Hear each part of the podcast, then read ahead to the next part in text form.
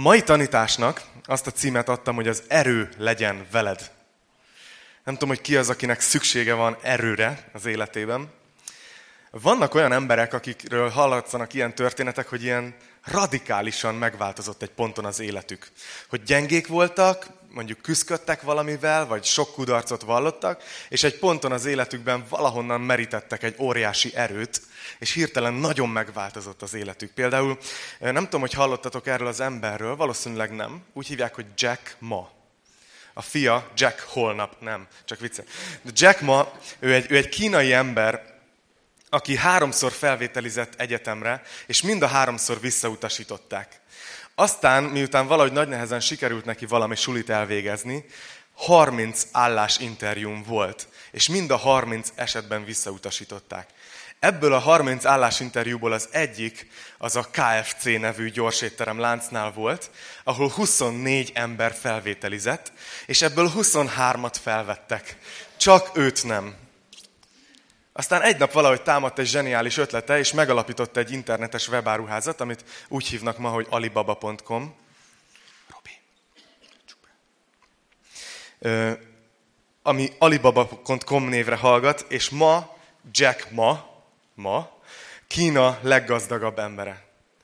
Leggazdagabb embere. Napi 100 millió vásárló van ezen a, ezen a platformon. Szóval ilyen szintű dologról beszélünk. Vagy ott van Henry, vagy Henri Nuven, aki egy holland pap volt, és egy ilyen katolikus pap, nagyon okos, teológus, sok könyvet írt, nagyon sokan vitték a könyveit, és olyan egyetemeken tanított, mint a Yale, meg a Harvard, és, és egy nap valami bekattant, és elment, elment egy, egy fogyatékos embereket ápoló otthonba, és ott élte el az élete hátralevő részét. Egy, egy olyan srácot gondozott, aki, aki konkrétan nem tudott semmit visszatartani a testéből, és nem tudott kommunikálni.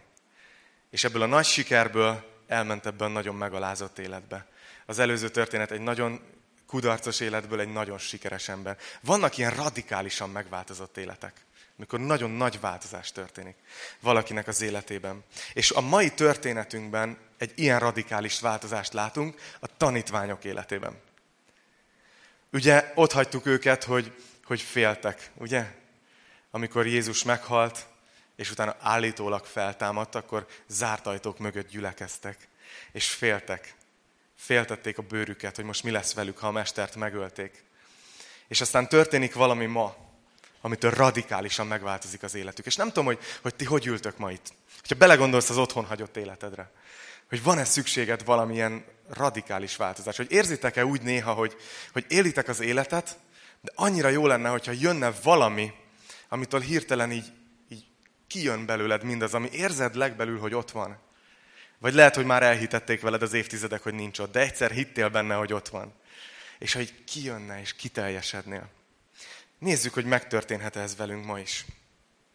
Ugye ott hagytuk abba az abcselt, ahogy tanulmányozzuk fejezetről fejezetre, hogy az első fejezetben Jézus a mennybe ment.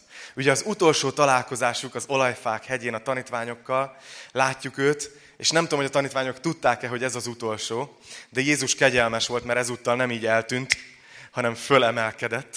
De előtte mondott nekik nagyon fontos dolgot. Először is azt mondta nekik, hogy menjetek el az egész világra. Hirdessétek az evangéliumot minden teremtménynek. Tegyetek tanítványán minden népet. De azt is mondta nekik, hogy előtte várjátok meg az atya ígéretét. Tehát ez a menjetek, de várjatok mert el fog jönni az Atya ígérete. Azt mondta, hogy nem sok nap múlva szent lélekkel lesztek megkeresztelve. És ezt várjátok meg, mielőtt mentek. Úgyhogy láttuk aztán múlt héten, hogy annyira nem ment jól ez a várakozás, igaz? Mi emberek nagyon rosszak vagyunk a várakozásban. Állunk a piros lámpánál, és és ha már sárgára vált, akkor már csikorognak a kerekek, és indulunk. Nem szeretünk várni, igaz? Hogyha lekésünk egy buszt, akkor hiába három perc múlva jön a másik, Látjuk az emberek arcán ezt. Miért csukta be előttem pont az ajtót? Nem tudunk várni, a tanítványok se tudtak. És Péter egyszer csak fölállt, és azt mondta, hogy kell választanunk egy apostolt. Csak hát Jézus nem mondta nekik, hogy kell választanatok apostolt. Jézus minden tanítványát, minden apostolát ő maga hívta el személyesen. De nem baj, megválasztották Mátyást, aki onnantól kezdve a 11 köré sorolódott. És aztán ma innen vesszük fel a történet fonalát, amikor véget ér a várakozás. Úgyhogy, ha van nálatok Biblia, akkor az Abcsel kettőhöz lapozzatok oda. vagy görgessetek a, az alkalmazásotokban. És ezt olvassuk. Csak az első verset olvasom. Amikor pedig eljött a pünkösd napja, és minnyáján együtt voltak ugyanazon a helyen. És itt most meg is állok egy picit. Csak azért, hogy rendbe tegyük, hogy mi volt ez a pünkösd napja. Mi jött el. A pünkösd az nem egy keresztény ünnep volt. Nem a keresztények találták ki. Hanem ez egyike volt annak a három nagy zsidó ünnepnek, amit évről évre meg kellett tartani, és amire évről évre Jeruzsálembe kellett zarándokolni, aki csak tudott. És egyébként ekkor volt a legjobb idő, időjárásilag, tehát ez volt a legnépesebb ünnep. Ilyenkor a világ minden tájáról jöttek zsidók Jeruzsálembe azért, hogy, hogy imádják Istent. Az első ilyen, ilyen ünnep a három közül a, a Pészach, vagy a Páska volt, ugye amivel emlékeztek, hogy Egyiptomból kihozta őket Isten. A bárány vére megmentette őket az öldöklő angyaltól. A második ilyen ünnep volt a Savót, vagy a Pünkösd, ez, a, ez az aratásnak a hálaadó ünnepe volt. És a harmadik ilyen, ilyen zarándok ünnep a sukkot, vagyis a sátoros ünnep volt. Na most a pünkösdről van itt szó, ugye, és a pünkös szóban benne van az eredeti szóban az a szám, hogy 50. Ez azért van, mert a pünkös napja az az első kéve bemutatása után 50 nappal következett. Volt egy ilyen ünnepük, az első kévét, amikor le, levágták a földről, akkor ezt fölmutatták Istennek áldozatul, mint egy hálát adva előre az aratásért, és utána 50 napot kellett számolni, és utána volt a pünkösd ünnepe, amikor már nem egy, egy, egy kévét kellett vinniük, hanem két kisült kenyeret. Ami az a fura, hogy ezek kovászos kenyerek voltak. Ugye mindig kovásztalan dolgok vannak a, a zsidó történelemben, de itt kovász. És két kenyér. Szerintem egy gyönyörű képe az, hogy ami pünköskor itt fog történni, hogy zsidók és pogányok. És itt van az egyház, ami nem bűntelen. A kovász a bűnnek a jelképe. De mégis Istené. Isten mégis megváltotta. De ez volt a pünkösd. Annyira tetszik, ahogy ezek az ünnepek Jézusra előremutattak. Jézus Pészachkor, a Páska ünnepén halt meg. Emlékeztek, hogy a zsidó vezetők próbálkoztak, hogy nehogy az ünnepen. Nehogy az ünnepen. Csak hogy Isten tervébe az volt, hogy Jézus a, pü- a Páska bárányunk.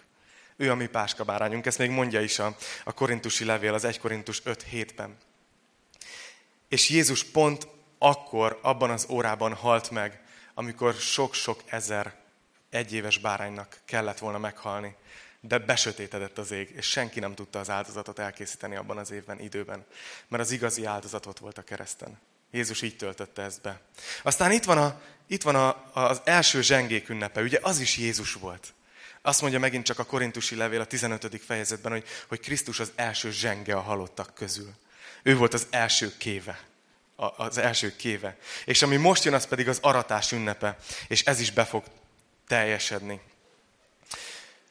Egy gondolat, mielőtt, mielőtt tovább megyünk, hogy nagyon érdekesnek találom azt, hogy, hogy ezt a két ünnepet, az első kéve bemutatását és a pünkösdöt, ezt vasárnap kellett megtartani.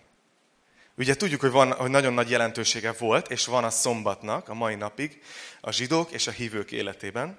De hogy ez a két ünnep, ez konkrétan le van írva, megkereshetitek otthon 3 Mózes 23.11 és a 23.15.16. versben, ott leírja, hogy, hogy számoljatok, és a szombat utáni napon tartsátok ezt meg, akkor mutassátok be az első kévét. És a szombat utáni első napon akkor hozzátok ezt a két kenyeret, hogy az aratást megünnepeljétek. Tehát, és Jézus ezt is betöltötte. Ugye ezért van az, hogy mi vasárnap jövünk össze, mert Jézus vasárnap támad fel.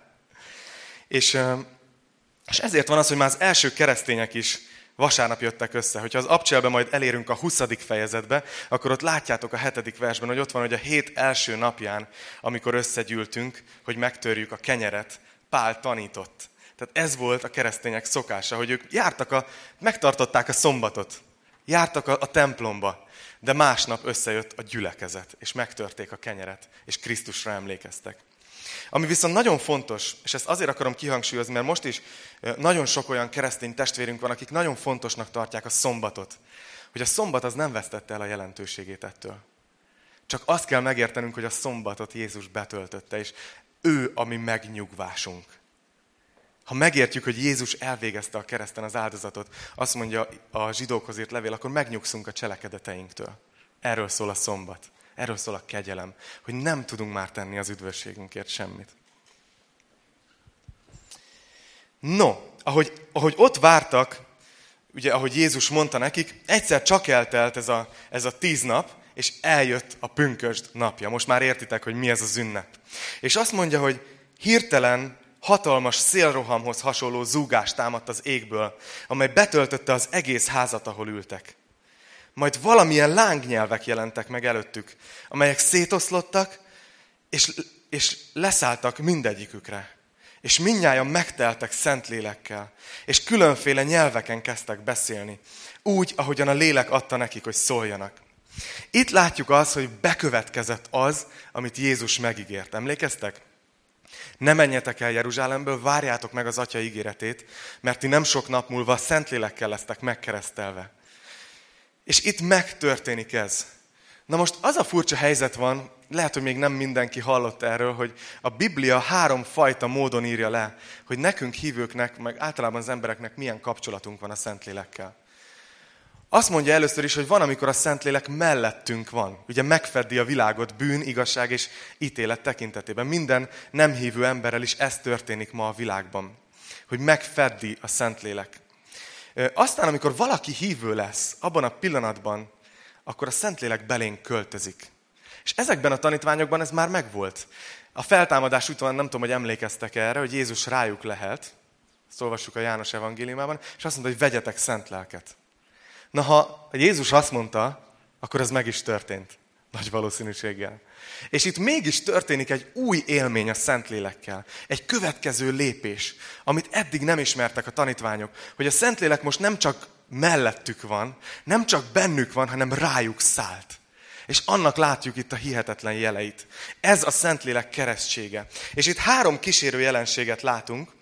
Az egyik az az, hogy egy hatalmas szélrohamhoz hasonló szélzúgás támadt, és betöltötte az egész házat, tehát a szél. A második, hogy lángnyelvek jelentek meg előttük, és ezek leszálltak mindegyikükre. És a harmadik, hogy elkezdtek olyan nyelveken beszélni, amit ők nem ismertek. Idegen nyelveken. Nyelveken szóltak. És hogy miért pont ezek? Miért pont ezek a jelek? Nem érdekes, hogy Lukács nem fejti ki, hogy azért szél, mert. Úgyhogy amit most mondok, azt vegyétek kis szódával, de azt hiszem, hogy azért az igéhez próbálok visszanyúlni. A szélzúgás. Én szerintem, ahogy, ahogy meditáltam, gondolkoztam ezen, imádkoztam, hogy, hogy mit jelent ez. Egyszerűen ez jött, hogy a Héberben a Szentlélekre használt szó az a ruach. És ez jelent szelet és lélegzetet is. Tehát, hogy valószínű a, a szél szó és a lélek szó az a, a héberül beszélő emberek fejében nagyon összekapcsolódott. Tehát tudták, hogy szent lélek, szent lélek, szélzúgás, és valószínűleg nekik összeállt, hogy ez az, amit Jézus megígért. Vagy lehet, hogy eszükbe juthatott az, amit Jézus mondott Nikodémusnak, nem tudom, hogy emlékeztek erre, hogy a szél fúj, amerre akar. Hallod a zúgását, de nem tudod, honnan jön és hová megy. Így van mindenki, aki a lélektől született. És hogy Jézus beszélt erről János 3.8-ban ugye Nikodémusnak. Hogy amikor a Szentlélek átveszi az életet felett az irányítást, amikor a lélektől születsz, akkor olyan lesz az életed, hogy már nem tudod, hogy honnan jöttél, és hova mész pontosan, hanem napról napra Isten vezetésében vagy. És amerre érzed, hogy a szél zúg, arra mész, azt csinálod. És eszükbe juthatott a tanítványoknak, hogy akkor ez most így lesz innentől kezdve. Aztán itt vannak ezek a lángnyelvek, amik rájuk ültek. Nem tudom, hogy, hogy eszükbe juthatott-e ez, amit keresztelő János mondott Jézusról. Ugye a Máté 3-ban, hogy én vízzel keresztellek titeket, de ő majd, ugye, aki eljön, ő majd szentlélekkel és tűzzel keresztel titeket. Lehet, hogy ezek ilyen egyszerű jelek voltak, hogy a tanítványoknak összeálljon, hogy mi történik, hogy ez tényleg az. Tényleg a Szentlélek keresztségéről van szó. És megjelentek ezek a lángnyelvek. Vagy ezen is gondolkoztam, hogy, hogy lehet, hogy, lehet, hogy az a jelképe itt, tehát ez annak a jelképe, hogy, hogy eddig olyanok voltak a tanítványok, mint, mint egy gyertya, ami csak ott áll dísznek. És a kanóc ilyen szép, érintetlenül, még kicsit viaszosan lóg ki a végén, de nincs meggyújtva. És ez az a nap, a pünkös napja, amikor így meggyújtja őket. Mint hogy a, a lángot így rátenné a fejükre, hogy tessék, megmondtam, ugye, hogy gyertya vagy, hogy világoskodnod kell. És ez azért érdekes, mert, mert a Szentlélek betöltése, ez a harmadik élmény a Szentlélekkel, ez azért van, hogy a szolgálatra tegyen minket képessé. Azt mondta Jézus, hogy erőt kaptok, amikor eljön a Szentlélek, és a tanúim lesztek. És ez történik itt. És ugye eddig azt mondta nekik, hogy várjatok, várjatok, és majd menjetek. De itt most megjött az, aminek meg kellett jönnie, a, a Szentlélek ígérete, a Szentlélek keressége, és mostantól életbe rép az a rész, hogy menjetek, és világoskodjatok. És nem tudom, hogy eszükbe jutott a tanítványoknak, hogy Jézus azt mondta korábban, amíg a Földön volt, hogy a lámpást nem azért gyújtanak, hogy a véka alá tegyék, hanem, hogy a lámpatartóra, hogy világítson mindenkinek a házban. Úgy ragyogjon a ti világosságotok az emberek előtt, hogy lássák a jó cselekedeteiteket, és dicsőítsék a ti mennyei atyátokat. Szóval ezt látjuk. Ezt látjuk, hogy, hogy mint hogyha Isten így, így meggyújtaná ezeket a kis gyertyákat, és azt mondta, hogy tessék, mostantól a tanúim vagytok, mostantól a szolgálatba vagytok, menjetek el, tegyetek tanítványán minden népet. Szóval itt van ez a harmadik jel, a nyelveken szólás. Nem fogom megkérdezni, hogy tegyétek fel a kezeteket, aki szól nyelveken, tudom, hogy vannak közöttetek. A nyelveken szólás az egy, az egy nagyon furcsa, furcsa dolog, de ami, amiért szerintem itt nagyon jelentős volt, és még mindjárt beszélünk róla egy kicsit, ahogy tovább olvassuk az igét, de hogy akkoriban a zsidó emberek számára Istent csak héber nyelven lehetett imádni. Tehát érdekes, hogy eljöttek nemzetközi szintről mindenhonnan ezek a kegyes zsidók, a világ minden tájáról, és nem a héber volt az anyanyelvük, de héberül kellett részt venniük az Isten tiszteletben, mert az volt az Isten nyelv, az volt a szent nyelv. És egyszer csak megjön a pünköst, és azt hallják, hogy ezek más nyelveken beszélnek. Na nézzük, mit vált ki ez. Azt mondja, hogy sok kegyes, ötödik vers, sok kegyes zsidó férfi élt akkor Jeruzsálemben, akik a föld minden nemzete közül jöttek. Amikor ez a zúgás támadt, összefutott a sokaság, és zavar támadt, mert mindenki a maga nyelvén hallotta őket beszélni. Megdöbbentek. És csodálkozva mondták, íme, akik beszélnek, nem valamennyien Galileából valóke? Akkor hogyan hallhatja őket mindegyikünk a maga anyanyelvén? És akkor felsorolja, hogy honnan jöttek pártusok, médek és elámíták, és akik Mezopotámiában laknak, vagy Júdeában, Kappadóciában, Pontusban és Ázsiában, Frígiában és Pamfiliában, Egyiptomban és Líbia vidékén, amely Ciréné mellett van, és római jövevények, zsidók és prozeliták, krétaiak és arabok, halljuk, amint a mi nyelvünkön beszélnek az Isten felséges dolgairól. Megdöbbentek minnyájan, és tanácstalanul kérdezgették egymástól, mi akar ez lenni? Látjátok, mit váltott ki? Ahogy eljött a, a, a Szentlélek? És ahogy hallották a nyelveken szólást? Mi akar ez lenni? Megdöbbenés, összezavarodás. Mi van? Mi történik itt? Tehát azt látjuk, hogy ezek a külföldről érkezett ilyen idegen ajkú zsidók hirtelen a saját hétköznapi nyelvükön, a saját anyanyelvükön hallották, ahogy ezek az Isten felséges dolgairól beszélnek. Eljöttek messze földről, hogy az igazi szent nyelven imádják az Istent. Mert Istenrel csak azon a nyelven lehet beszélni, mert ő egy szent Isten. Erre hallanak egy nagy szélzúgást, és embereket, egyszerű vidéki zsidókat, azt mondja, nem mind onnan vannak, Galileából, hogy a saját nyelvükön, a pogányok nyelvén imádják az Istent. Beszélnek az Isten felséges dolgairól. Ezek szerint lehet bármilyen nyelven imádni most már az Istent? Ezek szerint Isten nem csak a zsidóké. Látjátok, miről szól a pünkösd ünnepe? Hogy hirtelen kirobban. Értitek, hogy miről szólt a két kenyér? Hogy már csak nem, egy, nem csak egy kenyér, és nem kovásztalan, hanem két kenyér. A nemzetek, menjetek el, tegyetek tanítványán minden népet. Pünkösd az, amikor az evangélium elmegy. Kimegy az egész világba. Na, a nyelveken szólásról. Nem tudom, kit érdekel. Ez olyan téma, ami keresztényeket mindig mozgat. Mi ez? Egyeseket azért, mert azt gondolják, hogy ez a fő dolog, és mindenkinek kell nyelveken szólni. Másokat azért, mert ú, az biztos Istentől van, olyan furán hangzik, vagy ú, olyat még nem láttam. Beszéljünk egy kicsit a nyelveken szólásról, jó? Mielőtt folytatjuk az abcsát. Ami, ami nagyon fontos ezzel kapcsolatban, hogy, hogy a tanítványokat, így, itt azt látjuk, hogy ők, ők nem az emberekhez beszéltek nyelveken. Ez furcsa, de nem az emberekhez. Tehát nem olvassuk, hogy amikor Péter később kiáll, akkor nyelveken szólt volna hanem egyszerűen, amikor lejött a Szentlélek, akkor elkezdtek nyelveken szólni, és Istent magasztalták. Amivel kapcsolatban az a, az a furcsa, hogy egybevág azzal, amit, amit Pálapostól ír a korintusi levélbe. És az a furcsa, hogy a három jel közül kettőt nem látunk többet. Tehát soha többet nem találkozunk a szélzúgással, és soha többet nem találkozunk a, a lángnyelvekkel. De a nyelveken szólás az újra és újra előkerül a Bibliában, és jó, ha előkerül a mi életünkben is. Mindjárt megmutatom, hogy ez nem az én véleményem, hanem Pálapostolé. Egy Pálapostol egy egész fejezetet szentel szinte csak a nyelveken szólás kérdésének, de így a szellemi ajándékoknak általában. Ez 1 Korintus 14-et, és furcsa, ezt mondja az ötödik versben, most csatoljátok be az öveteket, hogy szeretném, ha minnyáján szólnátok nyelveken. Micsoda? Pálapostól szeretné, ha mindannyian szólnánk nyelveken? Hú, kicsit ijesztő. Igaz, hogy úgy folytatódik a mondat, de még inkább, hogy profétáljatok. De a profétálás az fontosabb. Pál nem azt mondja, hogy a nyelveken szólás a legfontosabb ajándék, de azt mondja, hogy egy jó ajándék. És szeretném, ha mindannyian megkapnátok. Szeretném, ha mindannyian szólnátok nyelveken. Ugyanakkor a korintusiaknak pont azért ír Pál a nyelveken szólásról, mert visszaéltek ezzel a gyakorlattal. Visszaéltek ezzel az ajándékkal, mert a nyelveken szólás központi helyet kapott az Isten tiszteleten.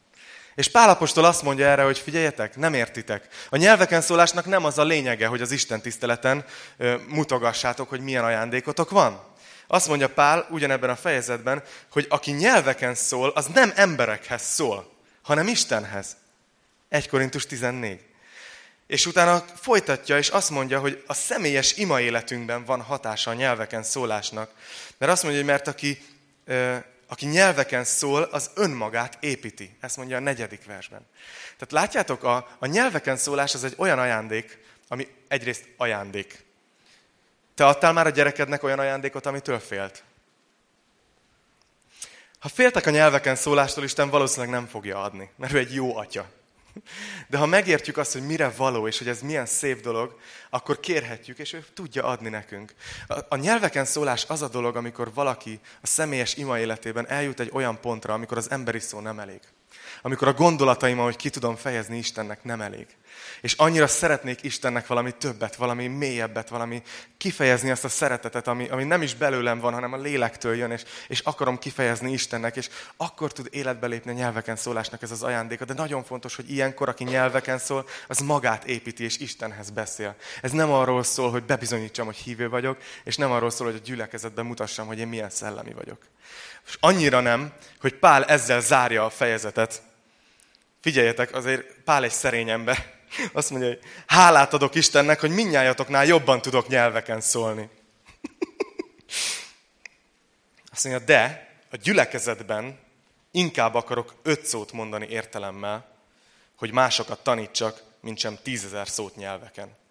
Látjátok, a Szentlélek ajándéka a nyelveken szólás, egy jó ajándék, a személyes ima életünkre van, de azt mondja, hogy amikor a gyülekezetbe jövünk, ez nem annak a helye. Ez nem annak a helye. A másik fontos dolog, hogy amikor összefutottak ezek az emberek ott Jeruzsálemben, akkor mit láttunk, hogy, hogy az Isten felséges dolgairól kezdtek beszélni. Ez volt a, a nyelveken szólásnak az eredménye. Hogy pont az történt, amit, amit Jézus megígért.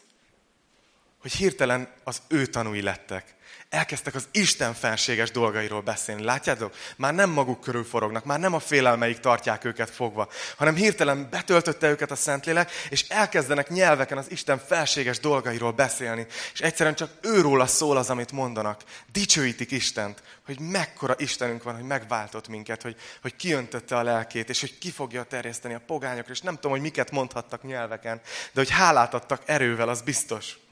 És megígért me- megtörtént, amit Jézus megígért. És ez kicsit elgondolkoztatott engem, hogyha belegondoltok mondjuk az elmúlt héten, milyen beszélgetéseitek voltak emberekkel. Én azt tapasztaltam meg, hogy nekünk magyaroknak van egy, hát nem tudom, az nem szellemi ajándék, csak lelki. Hogy a magyar embernek az el, elengedhetetlen kelléke a, a panaszkodás, meg a, a zsörtölődés. Azt mondtam már nektek, lehet, hogy aki még nem hallotta, az annyiszor fogja tőlem hallani, hogy úgyis meg fogja hallgatni. Van a YouTube-on egy ilyen, hogy budapesti panaszkórus. Összegyűjtötték az összes dolgot, amire emberek panaszkodnak, és, és megkomponálták egy kórus művé. Úgy kezdődik, hogy minden út feltúrva, minden híd lezárva. A BKV túl drága, utazunk anyázva. Tovább nem tudom. De hogy lényeg az, hogy valahogy mi magyarok hajlamosak vagyunk arra, hogy a mondani valónk, ahogy beszélgetünk, magunk körül forog, és leginkább a problémáink körül. Csak hallgassatok bele, csak próbáljátok meg végigmenni egy Osanon vagy egy Tesco-n, úgyhogy csak kicsit füleltek, nem úgy lehallgatni embereket, csak hogy mik a témák kb. Tegnap. Hallod, akkora első volt, most meg nagyon meleg van, és alig bírjuk ki. És tényleg ezért hozták létre a távközlési szolgáltatók a hálózatot, hogy te ezt meg tud osztani, ezt az információt egy másik emberrel arrébb. Nagyon furák vagyunk. De azt hiszem, hogy ezért van az, hogy magyaroknak nekünk jobban szükségünk van a Szentlélekre, mint, mint, mint másoknak. Önző leszek. Tudjátok miért? Mert, mert nekünk, nekünk nagyon nehéz az Isten felséges dolgai körül forognunk. És nem tudom, miért van ez, de ez csak emlékeztet arra, hogy annyira szükségünk van ma pünköstre. Annyira szükségünk van arra, hogy kérjük naponta Istent, hogy tölts be a lelkeddel. Mert nem akarok magam körül forogni, nem akarok a magam dolgairól beszélni. Nem akarok mást azzal untatni, hogy mennyire fáj a tyúkszemem, és hogy hogy rúgtak ki, és hogy milyen problémám van, és hogy, és hogy a gyerekemmel mi van. Nem tudom, nem, akármivel. Hanem annyira szeretnék rólad beszélni, a te felséges dolgaidról. És ezért kérhetjük, hogy töltsön be minket a szent lelkével. Na, ha észrevettétek, egy gyakorlati alkalmazás. Öm, és ezután látjuk azt, hogy, hogy, hogy a bizonyítéka, hogy valóban a Szentlélek szállt le, hogy tényleg tanúk lettek. Ez fog következni most a következő versekben. Nem tudom, emlékeztek-e Péterre, hogy pár héttel ezelőtt egy egyszerű szolgálólány jelenlétében letagadta, hogy ismeri Jézust. Hát te, te vele voltam, hagyjál már, nem, nem, nem, nem, nem. És háromszor megismételte, harmadszor már csak úgy tudnám elmondani, hogy ki kéne sípolni, mert azt mondta, hogy tehát durva szavakat használ. Esküdözött, hogy nem ismeri Jézust. És utána keservesen sírt. És aztán azt mondta, hogy tudjátok mit? Jézus hibázott, amikor engem választott ki. Én túl béna vagyok ehhez, amikor feltámad. Én, én, én visszamegyek halászni. Engem Isten nem fog többet használni. És itt van ez a Péter, és most nézzétek meg, hogy miután leszállt rá a Szentlélek. Mi történt ezzel az emberrel? Azt mondja a 14. vers, Ekkor előállt Péter a tizenegyel. Micsoda? Egy egész tömeg elé? Ez a félős Péter? Előállt Péter a tizenegyel, fölemelte a hangját, és így szólt hozzájuk. Zsidó férfiak, és Jeruzsálem minden lakója, figyeljetek a szavaimra, és tudjátok meg, hogy mit jelent mindez. Mert nem részegek ezek, ahogy ti gondoljátok, hiszen a nap harmadik órája van. Tehát Péter először feláll, és mivel ugye azzal vádolták őket, hogy hát egyesek azt mondták, hogy nem tudjuk mi ez, mások azt mondták, hogy hát édesbortól részegettek meg, és Péter tisztázza a helyzetet, hogy nem, mert még csak reggel kilenc van. Péter hogy érvelt, hogy miért nem lehetnek részegek a tanítványok, mert még csak reggel kilenc van. Nem tudom, este mást mondott volna, annyira furcsa volt, hogy odaértem a Bibliában ehhez a részhez, de mindegy gondolta, hogy meggyőzi a sokaságot, hogy ezért reggel kilenckor még csak nem. De hogy azt mondja, hogy még csak a nap harmadik órája van, ugye hat órától számolódtak az órák. És utána elmondja, hogy mi az, ami történik. És nézzétek meg, mit mond 16. verstől. Hanem ez az, amiről Joel így profétált. Az utolsó napokban így szól az Isten. Kitöltök a lelkemből minden halandóra. Fiaitok és leányaitok profétálni fognak, és ifjaitok látomásokat látnak, véneitek pedig álmokat álmodnak még szolgáimra és szolgáló leányaimra is kitöltök azokban a napokban lelkemből, és ők is profétálnak. És csodákat teszek az égen fenn, és jeleket a földön len, vért, tüzet és füstoszlopot. A nap elsötétül, és a hold vérvörös lesz, mielőtt eljön az Úr nagy és fenséges napja. Na nézzük meg egy kicsit ezeket a verseket. Nagyjából eddig fogjuk olvasni ma, de néhány gondolat még ehhez. Péter azt mondja, hogy ami itt történik, az, az semmi meglepetés. Ezt már régen megmondták a proféták. Amúgy ez egy jó jel, ha bármilyen furcsa tanítást hallotok, bármilyen furcsa dolog történik, a mi mércénk az mindig a Biblia. Ha látsz valamit, és annak nincs bibliai alapja, akkor azt ki lehet dobni a kukába. Még akkor is, hogyha egy nagyon szent hagyománynak a része. Ezt én is folyamatosan tanulom az életemben. A, a, a keresztények mindig Bibliához kell, hogy ragaszkodjanak. És mi ezért tanítjuk fejezetről fejezetre, hogy megalapozottak legyünk a Bibliában. Hogy ne lehessen minket rángatni olyan, hogy itt egy újabb furcsa jelenség, itt egy újabb furcsa tanítás, és mindenki bedől, hogy tényleg ez milyen érdekes. Hanem, hogy legyünk megalapozottak, és azt mondjuk, hogy hé, hol a bibliai alapja ennek. Visszaviszi őket, azt mondja, hogy Joel proféta beszélt erről, hogy az utolsó időkben ez fog történni. Tehát Péter gyakorlatilag bejelenti, hogy elkezdődött az utolsó idő. Tehát ha megkérdezi valaki, hogy az utolsó időkben élünk, ja, itt van a Bibliában, 2000 éve Péter bejelentette, hogy elkezdődtek az utolsó idők, amit Joel, Joel megígért, Joelen keresztül Isten. És nézzétek, hogy Joel mit mond. Azt mondja, hogy, hogy az utolsó időnek az lesz a jelentősége, vagy a, a jellemzője, hogy Isten kitölti a lelkét, és a fiatalok profétálni fognak. Sziasztok, fiatalok! Tudjátok, hogy a profétálás bátorítás, építés, vigasztalás. Isten akar titeket használni abban, hogy profétáljatok. Hogy menjetek oda emberekhez, akár a suliban, és mondjátok azt nekik, hogy amit Isten gondol róluk, hogy te értékes vagy. Lehet, hogy azt hiszed, hogy béna vagy, mert most valaki mondott valamit, vagy valaki kommentelt valamit. De, de Isten szemébe érdekes vagy, és tudjátok építeni, bátorítani. És azt mondja, most nem, nem tudok hova nézni, hogy az, az idősek meg majd, majd álmokat látnak. Nem kérdezem meg, hányan álmodtatok ma este. De hogy, de hogy lényeg az, hogy azt mondja, hogy az utolsó időben kijönti Isten a lelkét, és akarja használni az ő embereit. Bármilyen módon, profétálás, vagy bármilyen ajándék, de akarja ajándékokkal ellátni az ő népét, hogy, hogy haladjon az ő királyságának az ügye. És nézzétek, ez akkor ugye elkezdődött pünköstkor. Hogy profétálás, nyelveken szólás, mi egyéb. És ezek még a mai napig tartanak. És a kérdés az az, hogy meddig fog ez tartani. És Jóel erről is beszél.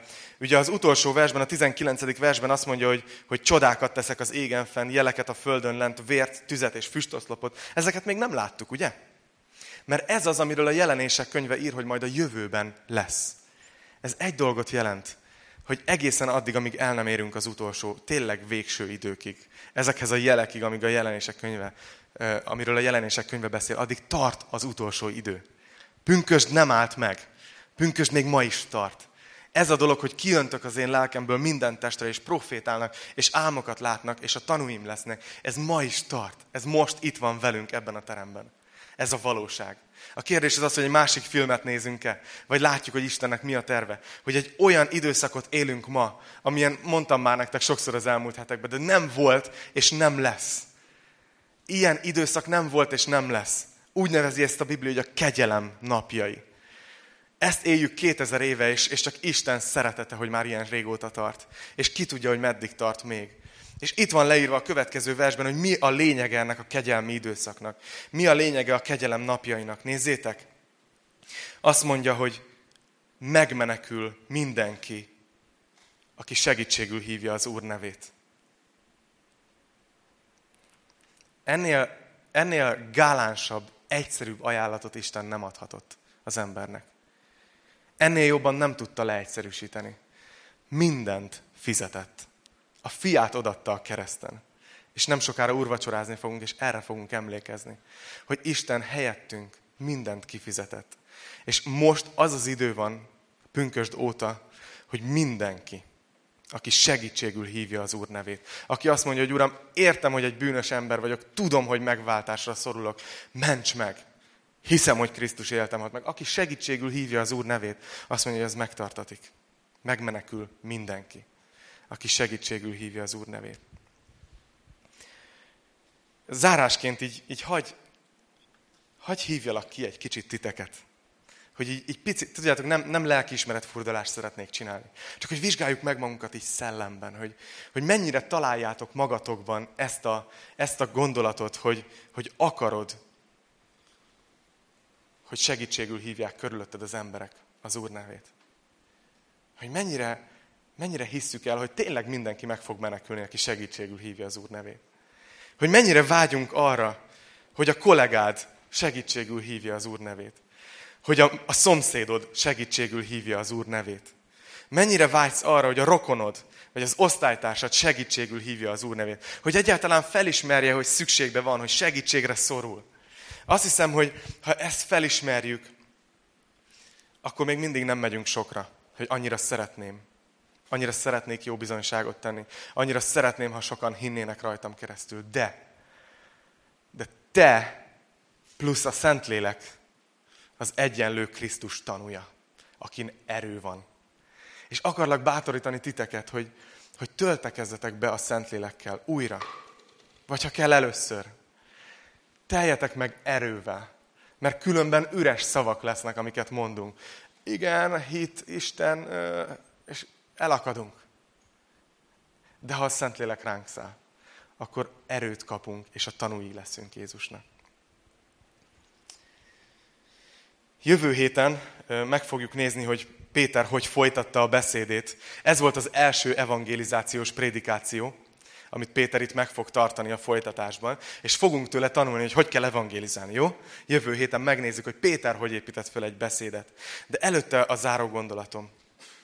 Nem tudom ti, hogy vagytok vele, de én, én egyre inkább azt érzem, hogy, hogy naponta szükségem van a Szentlélekre. Nagyon nagy szükségem van a Szentlélekre. Hogy az erő velem legyen. Nem az az erő, ami a sötét oldal ereje, vagy a, nem tudom.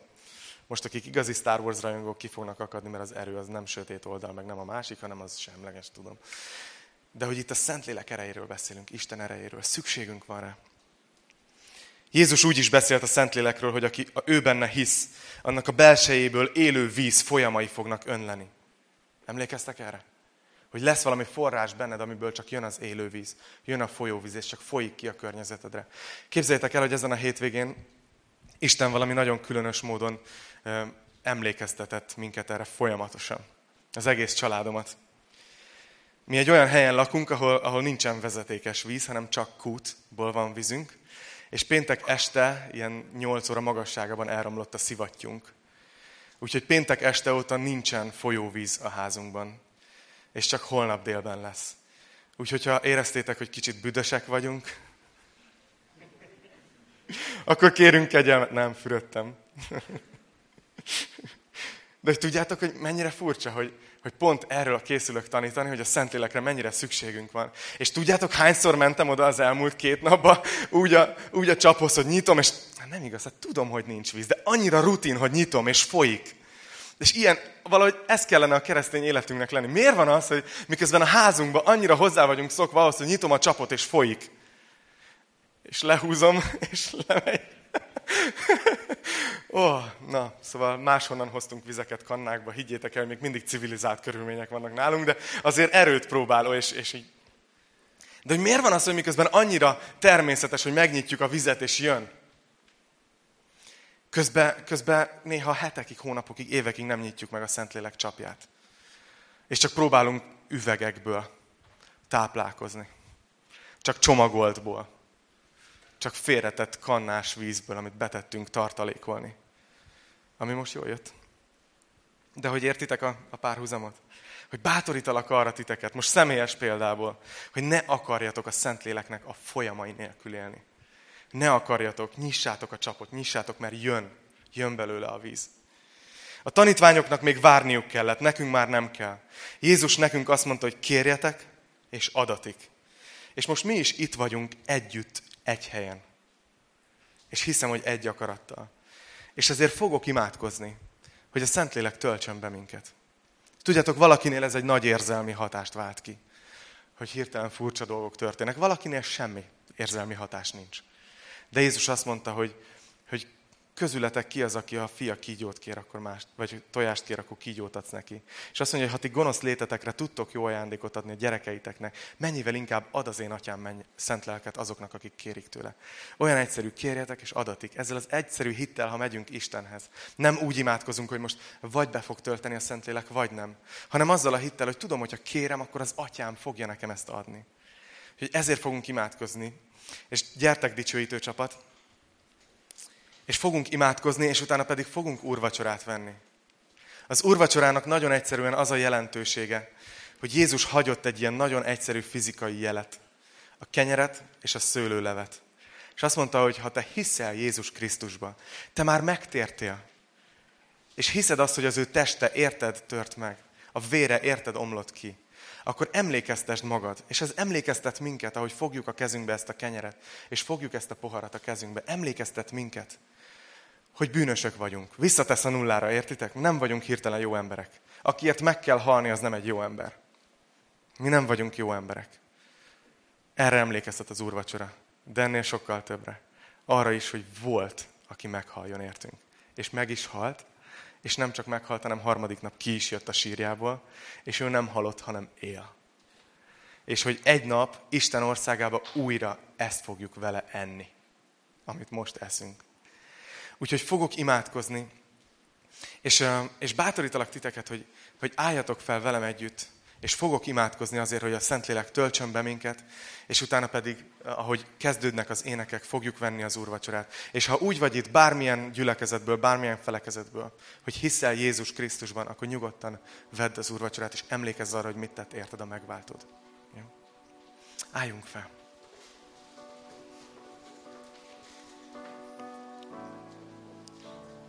Csak készítsük fel a szívünket arra, hogy tényleg befogadók legyünk az Úr felé.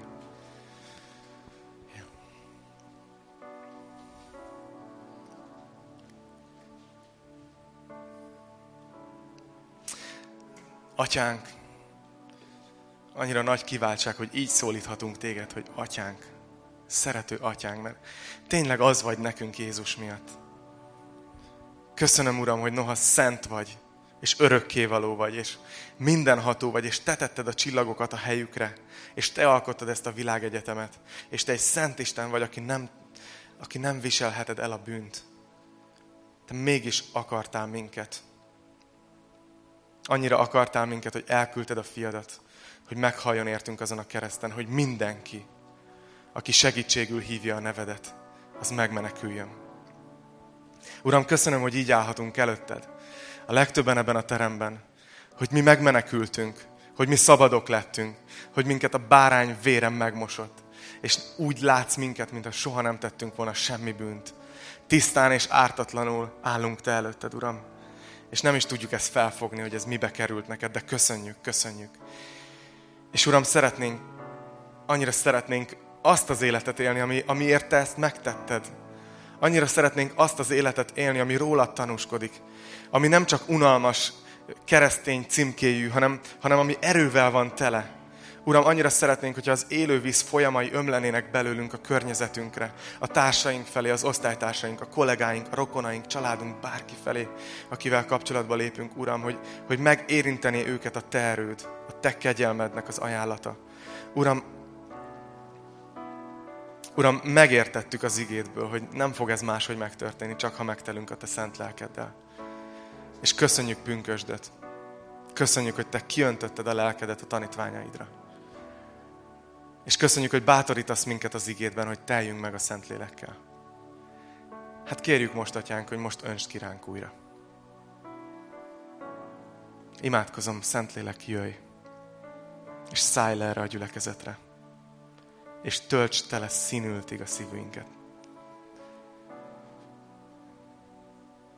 És Uram, kérlek azért, hogy, hogy add ennek bizonyságát is azzal, hogy már ma délutántól, már holnap reggeltől kezdve kezdjük észrevenni azt, hogy tényleg a tanúid voltunk megint és megint, természetesen, nem saját erőből.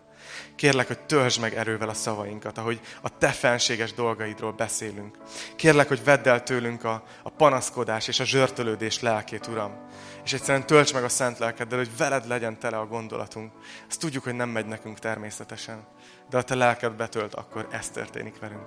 Imádkozom ezért, és hittel kérem, Uram. Én tudom, hogy, hogy azt ígérted, hogyha hittel kérünk tőled valamit, az, hogy az atyától a te nevedben te megcselekszed. Hát így kértük hittel most, hogy önts ki ránk a lelkedet.